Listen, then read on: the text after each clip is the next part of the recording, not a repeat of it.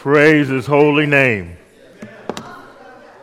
Bless his name, bless his name, bless his name. Praise God, praise God. He's most definitely our Savior, amen. Amen.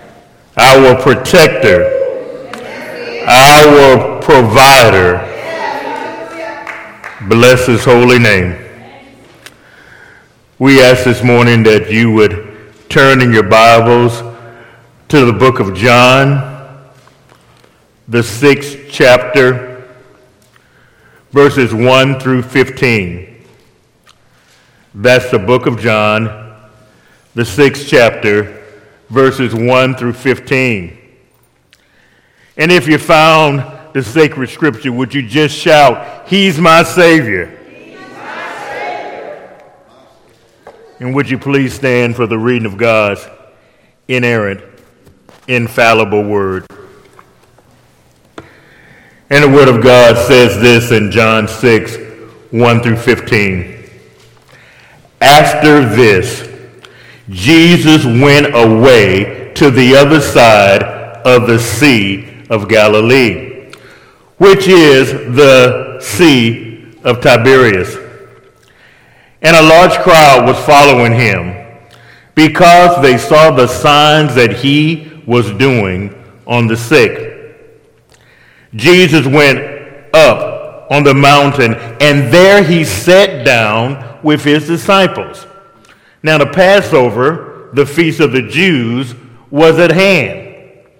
Lifting up his eyes, then, and seeing that the large crowd was coming toward him, Jesus said to Philip, "Where are we to buy bread so that these people may eat?" He said this to test him, for he himself knew what he would do. Philip answered him, two hundred denarii. Worth of bread would not be enough for each of them to get a little. One of his disciples, Andrew, Simon Peter's brother, said to him, "There's a boy here who has five barley loaves and two fish. But what are they for so many?" Jesus said, "Have the people sit down." Now there was much grass in this place. So the men sat down, about five thousand in number. Then Jesus took the loaves, and when he had given thanks, he distributed them to those who were seated. So also the fish, as much as they wanted. And when they had eaten, Eaten their fill, he told his disciples, "Gather up the leftover fragments that nothing may be lost." So they gathered them up, and they filled twelve baskets with fragments from the five barley loaves left by those who had eaten.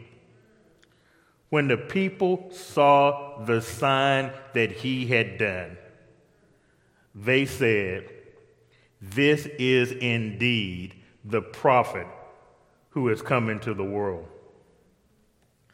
Perceiving that they were about to come and take him by force to make him king, Jesus withdrew again to the mountain by himself. May the Lord add a blessing to the reading, the hearing, but most importantly, the understanding and living of his holy word. Let us pray. Dear Heavenly Father, you are awesome. You are our source. You are our substance. You are our never-ending supply. You are our provision. You are our provider, and you are our protector. You are everything that we need. We ask that you would enlarge in us today the gift of faith granted to each and every one of us. Let us take to heart the truth of your word, O Lord.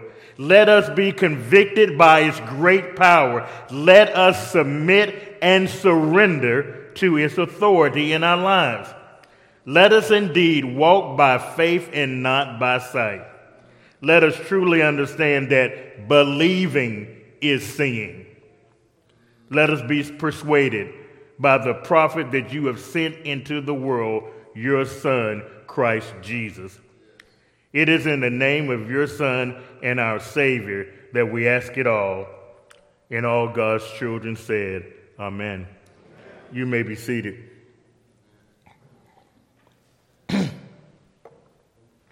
Praise his holy name.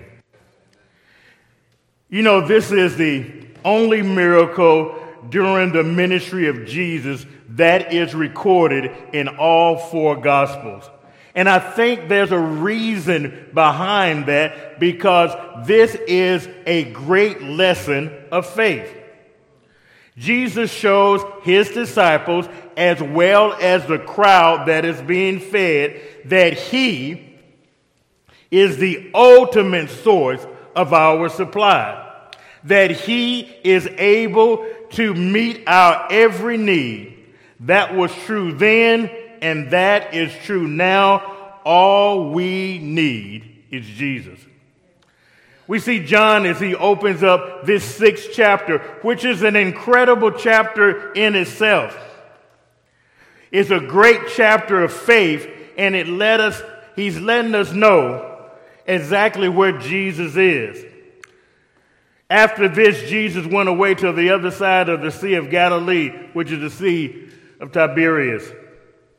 After this, meta husa, the same phrase that he uses to introduce chapter five one, he does here now in six one. It's a vague expression, but it gives us sort of a time sequence.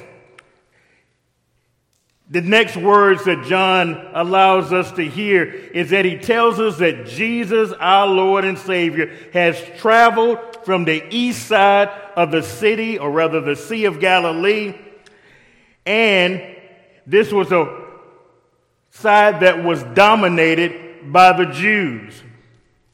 This was about A D twenty when Herod founded this city on the west shore of the Sea of Galilee, and he called it Tiberias after the Roman emperor Tiberius Caesar. And now you see John as he adds more introduction and more observation here in verse two. He tells us that there's a large crowd following Jesus because they saw the signs that he was doing on the sick. Because of the great healing power of our Lord and Savior Christ Jesus, you see that he's attracted a lot of attention, and he's attracted an incredible following. Look at Mark six thirty-three through thirty-four, because it says it this way. Mark six thirty-three through thirty-four. Now many saw them going and recognized them, and they ran there on foot from all the towns and got there ahead of them. When he went ashore, he saw a great crowd. He here is speaking of Jesus, and he had what? Compassion on them. Listen to this. Because they were like sheep without a shepherd. And he began to teach them many things. Now, the first thing we've got to notice there is that the crowd is following him. They're not following him so much as they want to obey him, or they really want to listen to his teaching. They're following him because of the signs that he's performed before them, because he's healed the sick. And they understood that he had something to offer. John two twenty-three through twenty-five, and this is important that Jesus didn't get excited about this fellowship because he knew the very heart of mankind. John two twenty-three through twenty-five. Now when he was in Jerusalem at the Passover feast, many believed in his name when they saw the signs that he was doing. But Jesus on his part, did not entrust himself to them, because he knew all people and needed no one to bear witness about man. For he himself knew what was in man. They, because they saw the miraculous signs that he had performed on the sick. Again, this great crowd wasn't attracted to the word, but they were attracted to the fact that he could heal the sick. That was their draw. But look at just look at the opposite of the draw of Jesus upon their lives. It says that Jesus was attracted to their plight because he saw their deeper need. Jesus saw these people as sheep without a shepherd. And he understood sheep without a shepherd in a wilderness world place themselves in danger. Everyone under the sound of my voice in this sanctuary and via the internet, you need to understand, if you don't belong to Jesus, you are sheep without a shepherd, and you are in danger in this secular world. But Jesus saw them, and he immediately had compassion upon them. John tells us that Jesus went then and gathered his disciples.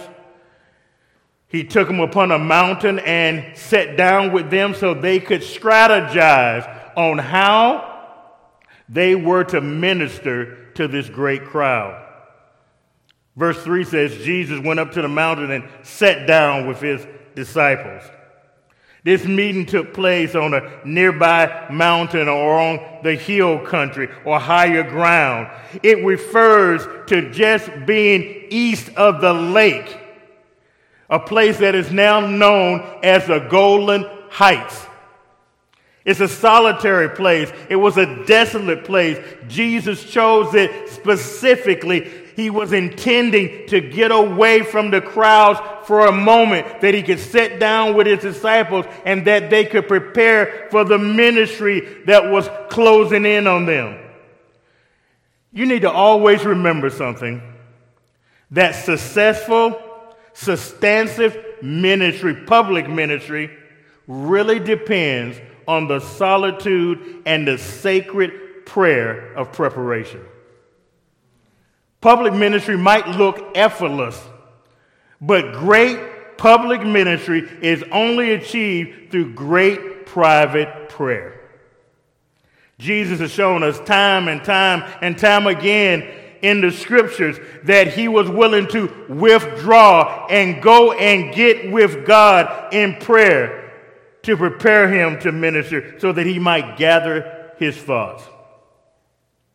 John gives us another reason for understanding why the crowd was so great.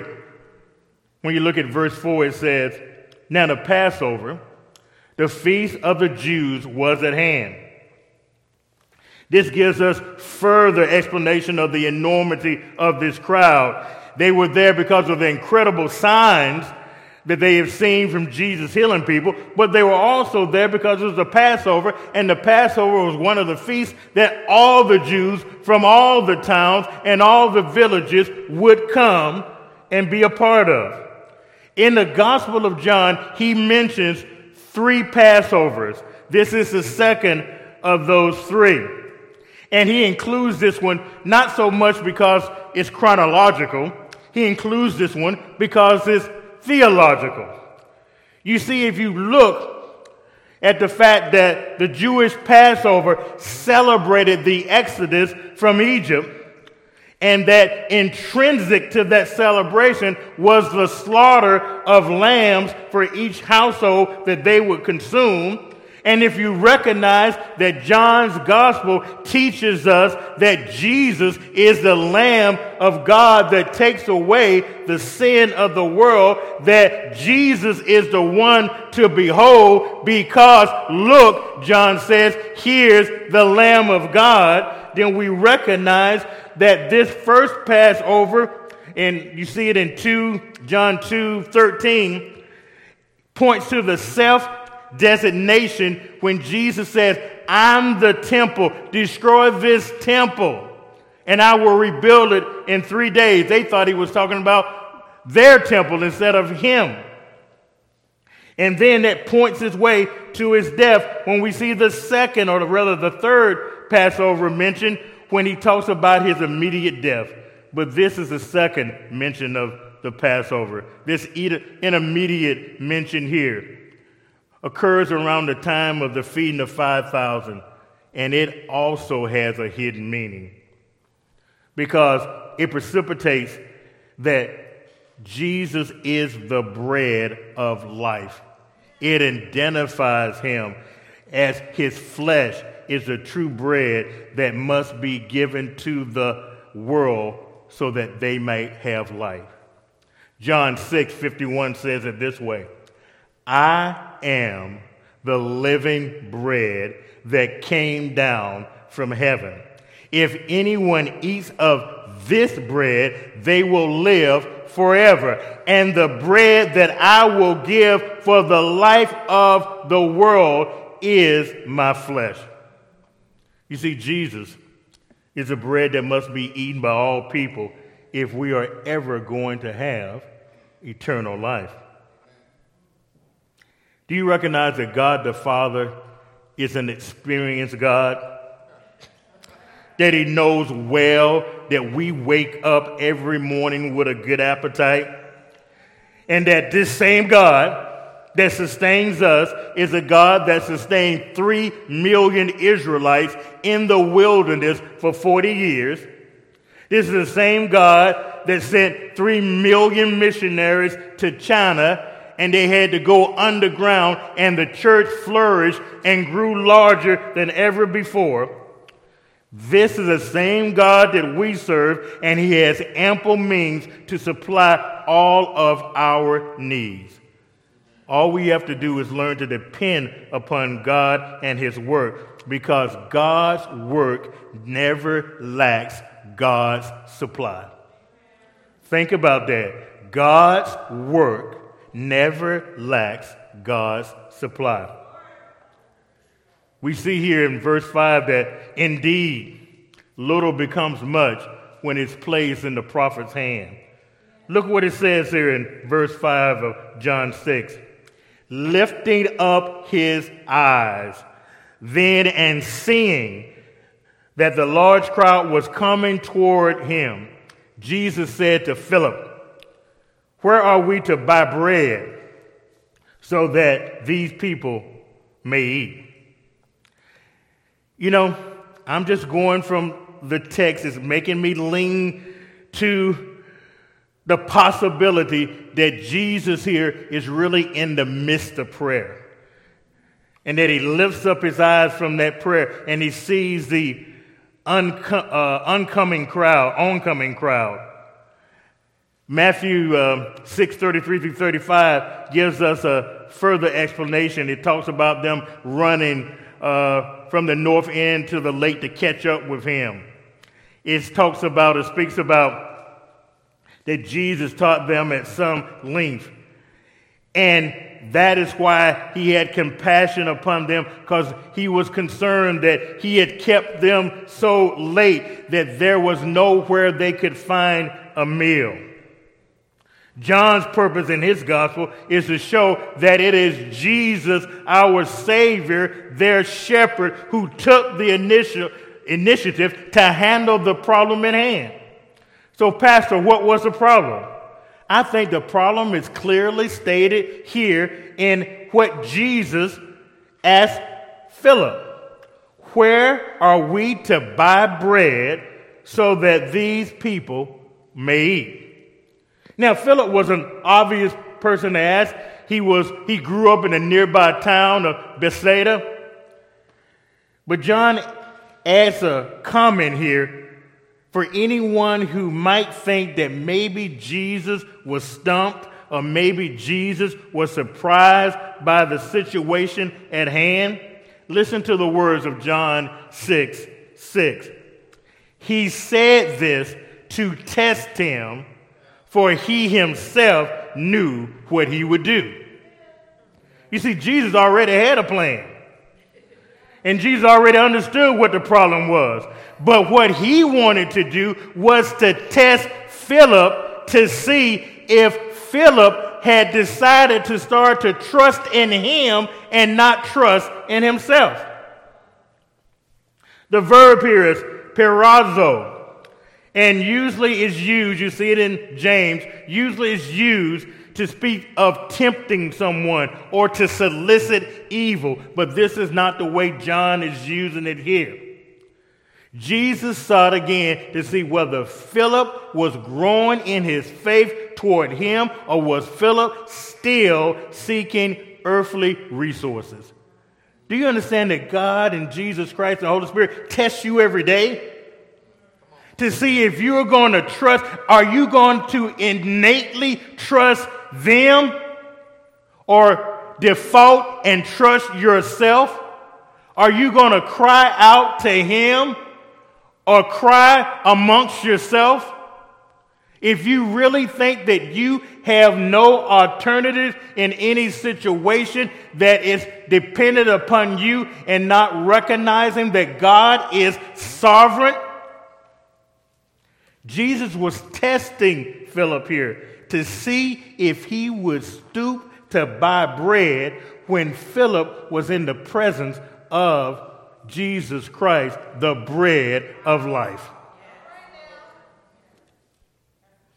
Look what happens here in verses seven and nine. Philip answered him, two hundred denarii worth of bread would not be enough for each of them to get a little, to get a bite. You see, Philip's response and in our response, Philip's response betrays the fact that he doesn't truly believe in Jesus, that he can only think of a level of the marketplace, the natural world, the sec- a secular source, instead of seeking a spiritual source. One of the disciples, my namesake, Andrew, Simon Peter's brother, said to him, "There's a boy here who has five barley loaves and two fish." Then he wavers a little bit, but what are they for so many? New Life, do you recognize that we serve a God that is capable of serving and providing for all of our needs?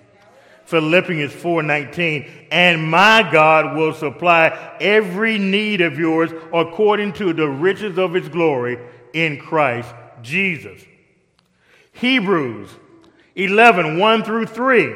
Now faith is the assurance of things hoped for, the conviction of things not seen, for by it the people of old received their commendation. By faith we understand that the universe was created by the word of God, so that what is seen was not made out of things that are visible. So what is the Bible saying about faith to us? Hebrews eleven one tells us that we can be sure of what we hope for and we can be certain of what we do not see. Perhaps in a Christian life, there is no more, uh, there's no more component that is more important than faith. Think about it. Faith, we can't purchase it, we can't sell it, we can't give it to our friends. So what role does faith play in our Christian life? I'm going to just give you a secular definition.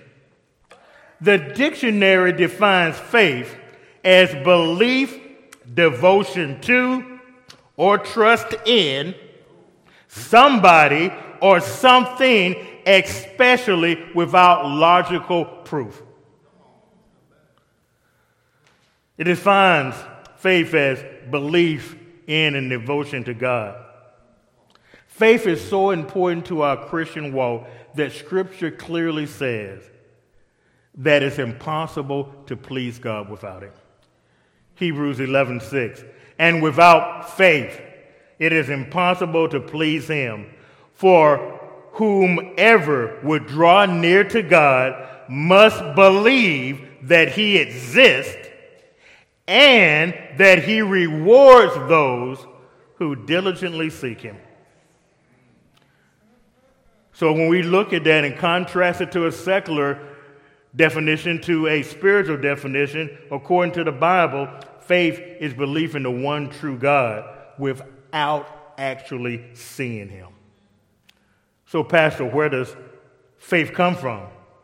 Faith is not something, my friends, that we can conjure up. It's not something that we own. It's not something that we're born in. It's not something that is the result of our diligent study or our spiritual pursuit. Faith is a gift from God. Ephesians two, eight through nine says it this way. For by grace you have been saved through faith, and it is not your own doing. It is the gift of God, not a result of works, so that no one may boast. Does this passage not make it clear that faith is a gift from God? It's not something that we deserve. It's not something that we are worthy of. It's not something that we have earned. It's not from ourselves, but it is from God. It's not something that we attain by our own power or our own free will. Faith is simply given to us by God, along with his grace and his mercy toward us, because of his plan and his purpose in our lives.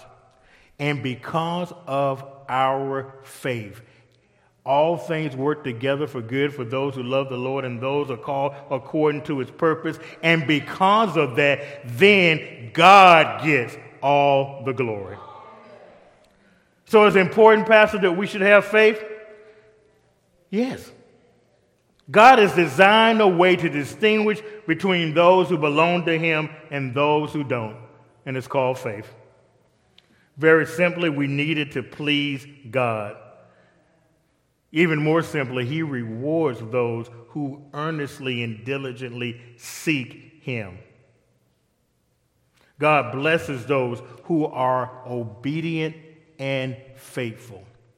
You see, the result or the benefit of being obedient and faithful unto God is that he rewards those who believe that he exists and that diligently seek him. He understands that we are seeking him to be in the center of his will when we're obedient to his word, when we are faithful to his decrees. I think we see a perfect example in Luke seven and fifty. You see that woman that he's engaging in a conversation with, a sinful woman who has a glimpse that if she could just get to Jesus. And Jesus says to her, your faith has saved you. Go in peace. See, she believed in Jesus by faith, and he rewarded her for it. First Peter one, eight and nine says this, though you have not seen him, you love him. And even though you do not see him now, you believe in him and are filled with an inexpressible and glorious joy, for you are receiving the goal of your faith, the salvation of your soul. Are there examples of faith throughout the Bible? Absolutely. You need to go no further, really, than chapter eleven of Hebrews. You see, Abel, he offers up a pleasing sacrifice to the Lord. You see Noah preparing the ark in a time when there is a great rain coming, a flood, when he's never, ever seen rain before. You see Abraham when he leaves his household and he leaves his homeland. You see Moses when he leads the children of Israel out of Egypt. You see Rahab that gives the spies a different way that those members went so that they would follow the wrong way. Time and time and time again, you see how faith conquered kingdoms, how faith administered justice, how faith gained exactly what was prayed for and promised, how faith shed the mountains, or rather the mouths of lions, how faith quenched the flames when they were trying to burn up Christians, how faith allowed Christians to escape the edge of the sword, how faith took their weakness and brought it into strength. Time and time again, he honors those, he rewards those who are diligently seeking. Faith is essential to Christianity. And you can't have a disjointed faith. You can't believe him in some things and don't believe him in others. You can't believe in what you're praying for when you don't believe him in the pain of your tithes. That's disjointed. You got to believe him for everything. In all things. Our faith can falter at times, but the gift of God will prevail in times of trial, in times of testing. I think this is why James clearly says in James one, two through four, that we should consider it all joy. James one, two through four. Count it all joy, my brothers, when you meet trials and very, of various kinds, for you know that the testing, perazo, the testing of your faith produces steadfastness. So going through a test has a purpose to make you steadfast, really to prepare you for the next test. And let steadfastness have its full effect. Don't go around the test, go what? Through the test. Let steadfastness have its full effect, that you may be perfect and complete, lacking in nothing. You see, this is a test that Jesus is taking Philip through right now.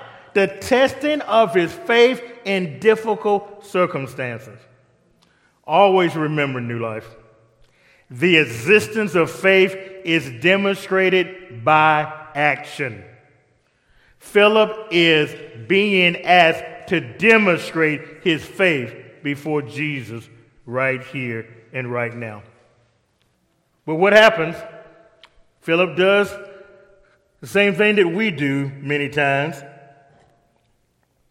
Philip doesn't show faith, but he opts out to rely on his own resources. You can tell this by the answer that he returns to Jesus, really kind of sarcastically, two hundred denarii worth of bread would not be a one, would not be enough for each of them to get a little. He knew that Jesus knew how to count. That one denarius was the day's pay for a common worker. And if he's talking about two hundred denarii, he's talking about eight months of wages would not be enough to give just each one of these people a bite. He's saying that a large crowd like this would have to have a large sum of money. And then when you even see Andrew's response, which when I first went through it, I thought, hey, this tends to so show some promise, but not really in a spiritual way. I think it shows some promise because Andrew starts with what he has. And he brings what he has to Jesus. But he doesn't leave the consequences to Jesus. Because he says, he questions, is this, what is this in the face of so many? You see, Jesus only asks you to bring what you have, and that little becomes much in his hands. The consequences are his. And yeah, even if you don't have nothing, then bring nothing but faith. and the consequences are still his. But you know, there's something even deeper here. I mean, John is really dredging up the memories of the Old Testament, even as he relates this miracle that's about to happen. Look at, uh, for just a second, go to Second Kings four, forty-two through forty-four. Second Kings, chapter four, forty-two through forty-four. And a man came from Baal-Shalisa, bringing the man of God bread of the first fruits, twenty loaves of barley and fresh ears of grain in his sack. And Elisha said, "Give to the man that they may eat." But his servant said, "How can I set this before a hundred men?" So he repeated, "Give them to the man that they may eat, for thus says the Lord, they shall eat and have some left." So he set it before them, and they ate, and they had some left, according to the word of the Lord. You see, God has, had done this before, and God is about to do it again.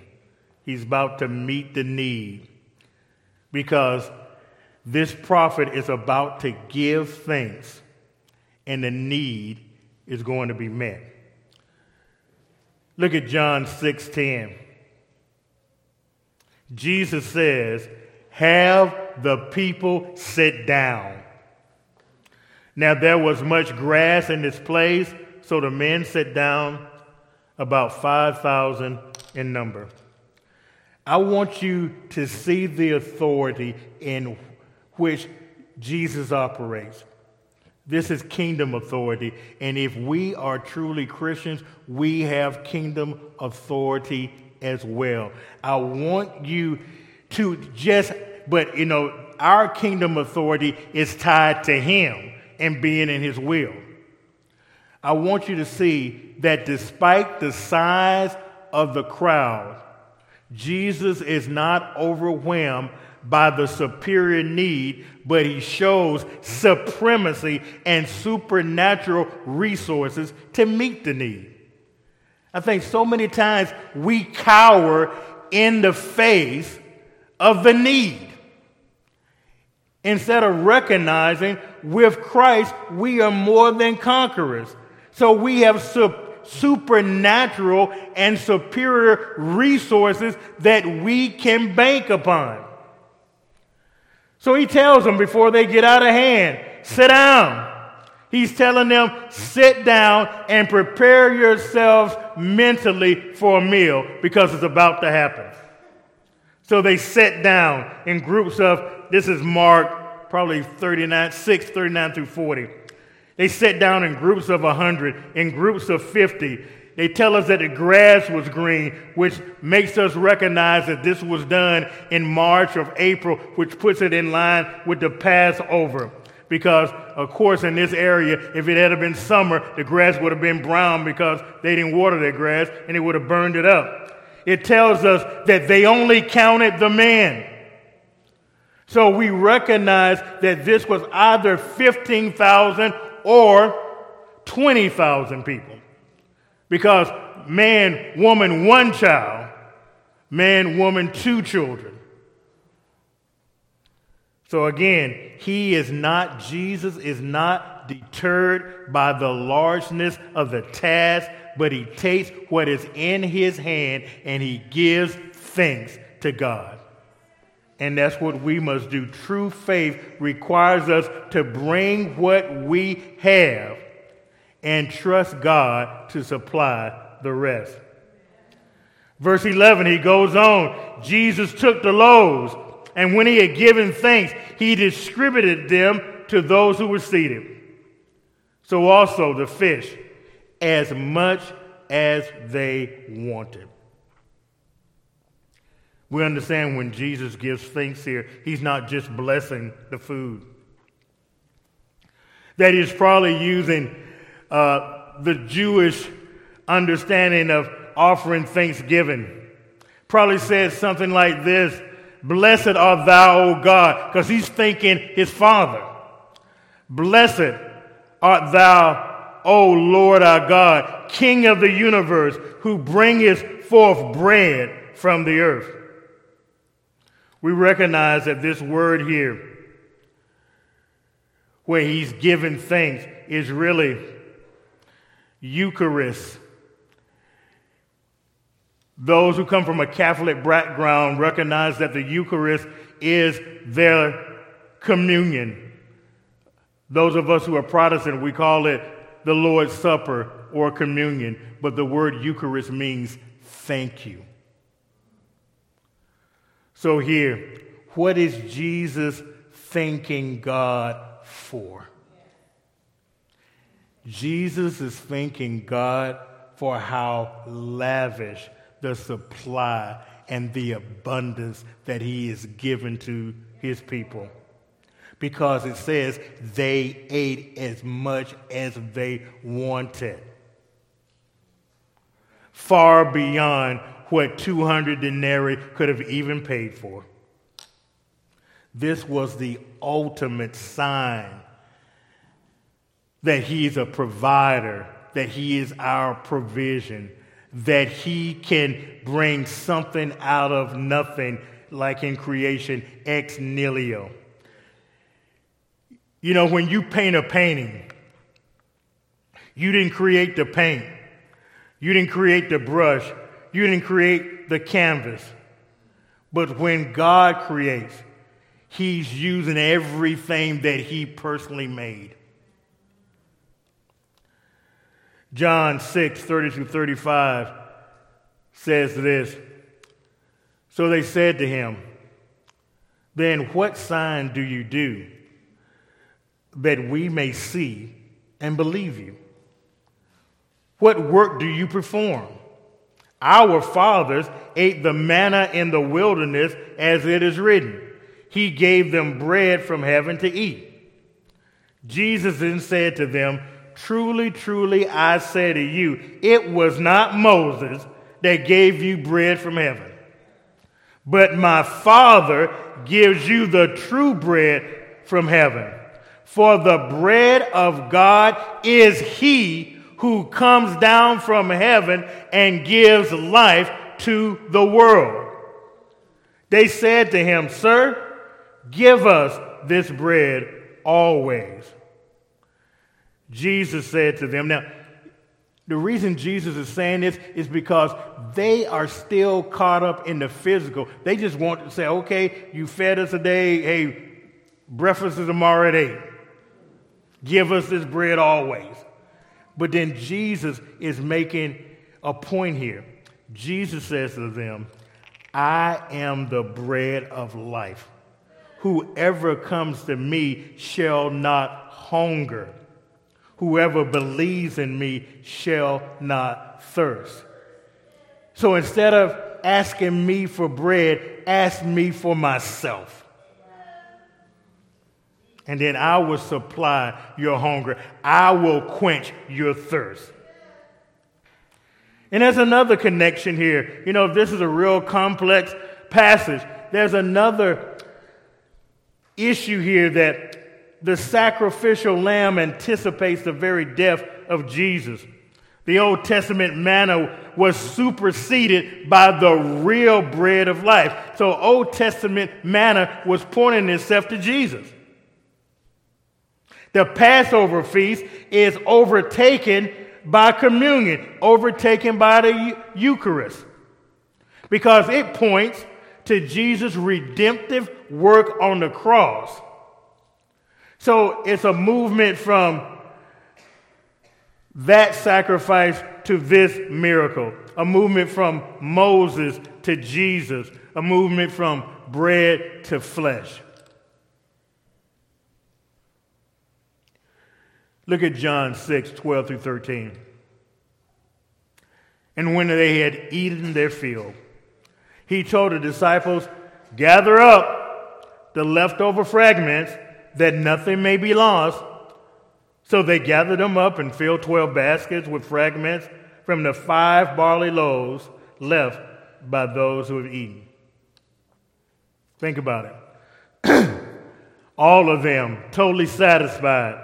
All of them having enough to eat. This is more than a mouthful. This is a miracle. This is the abundant life that comes with our faith and trust in Christ Jesus. Jeremiah thirty-one fourteen says, "This is the ample provision of the Lord, who declares, 'My people will be filled with my bounty.'"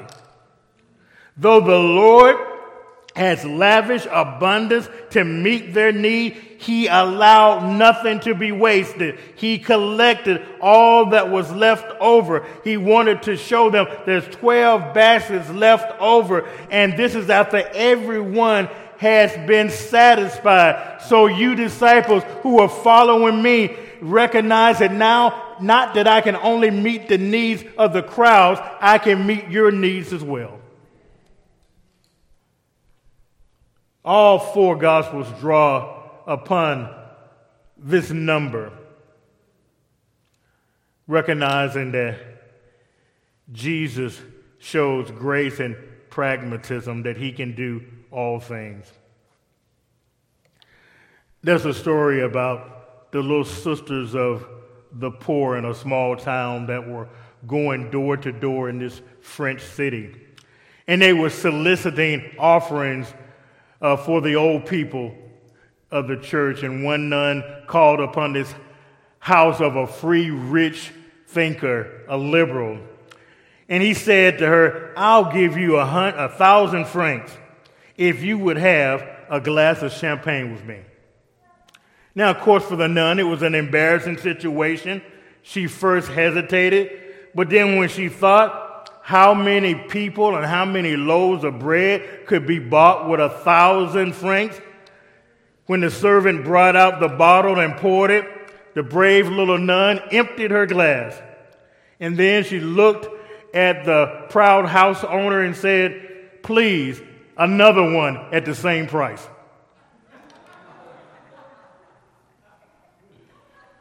Bless his name. We recognize here that Jesus is the prophet who has come into the world. He is the bread of life that has come down from heaven. Look at verses fifteen, as you were, fourteen through fifteen.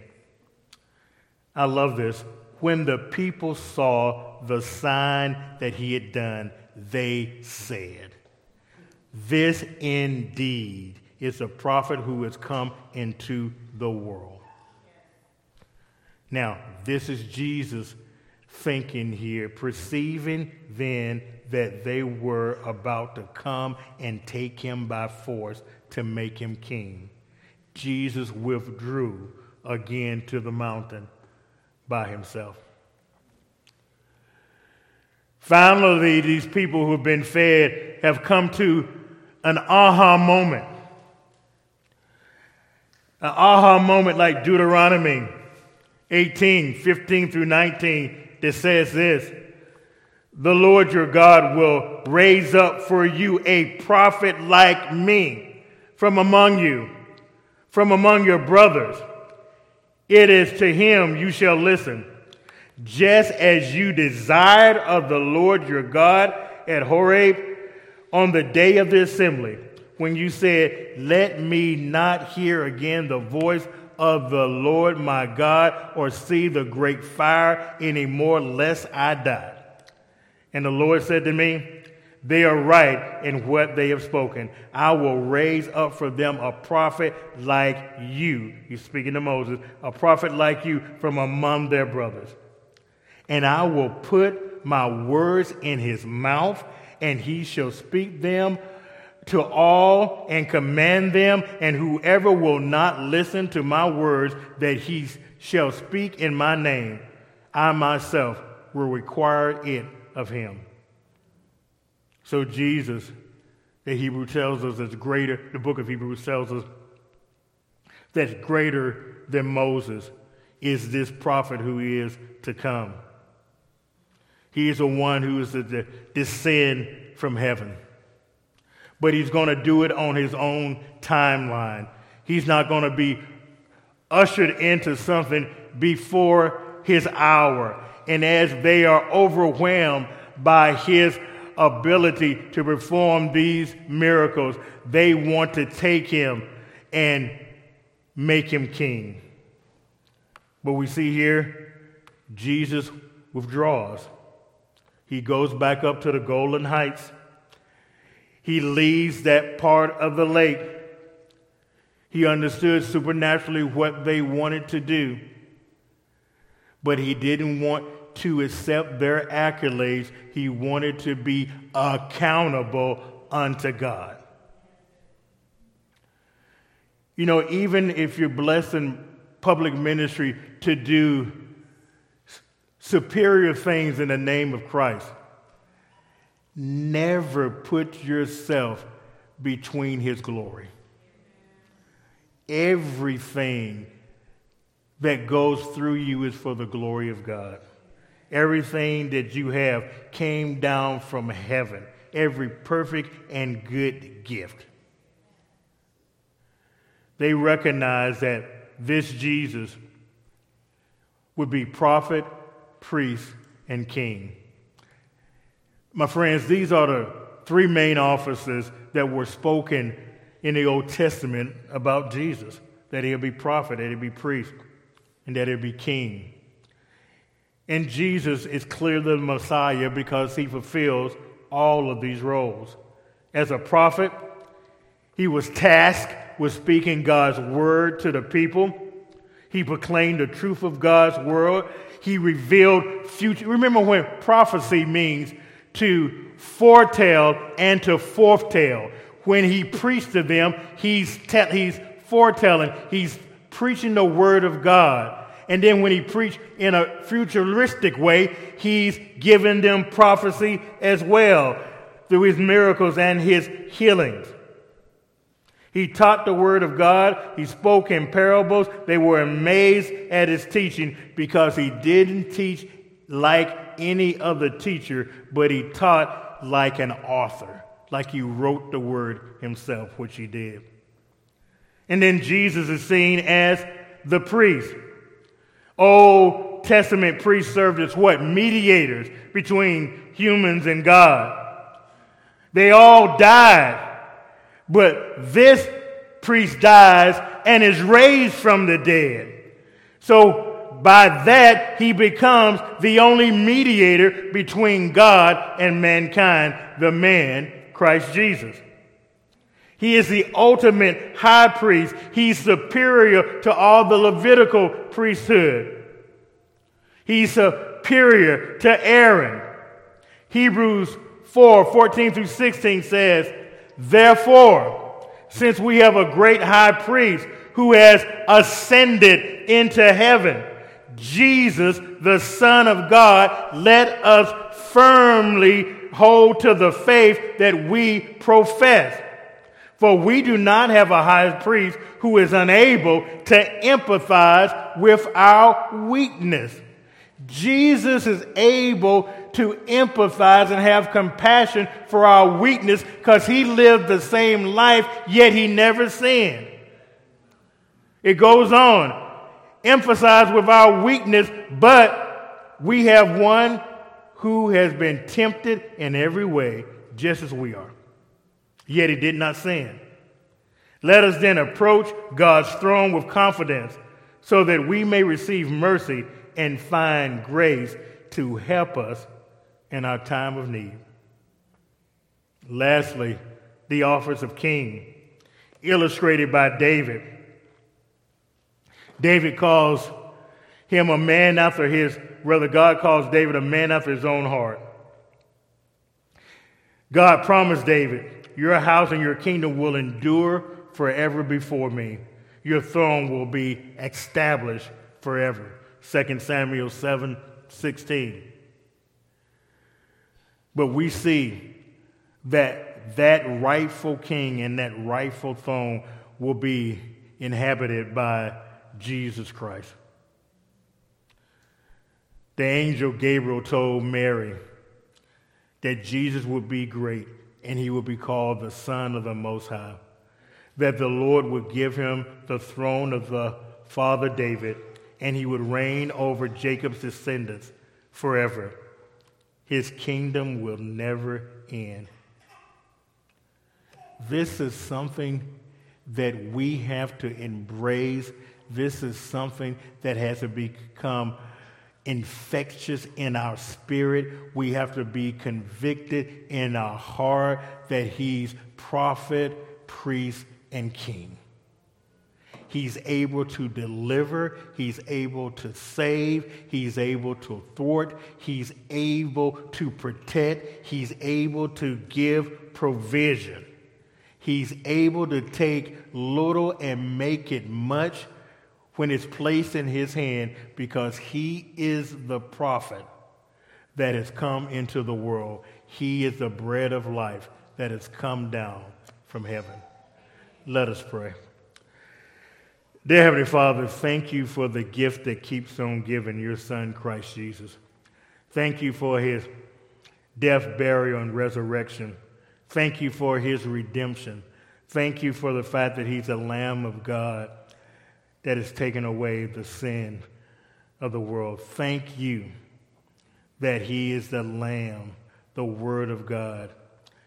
Lord, place us with a hunger that we will just Place in us a hunger that we will just consume your word. Just like you told the prophet to eat the word, and he said it tastes as sweet as honeycomb.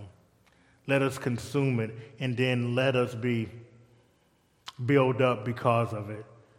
Allow its nutrients to make us stronger, to make us steadfast, to make us willing and able to stand in any trial.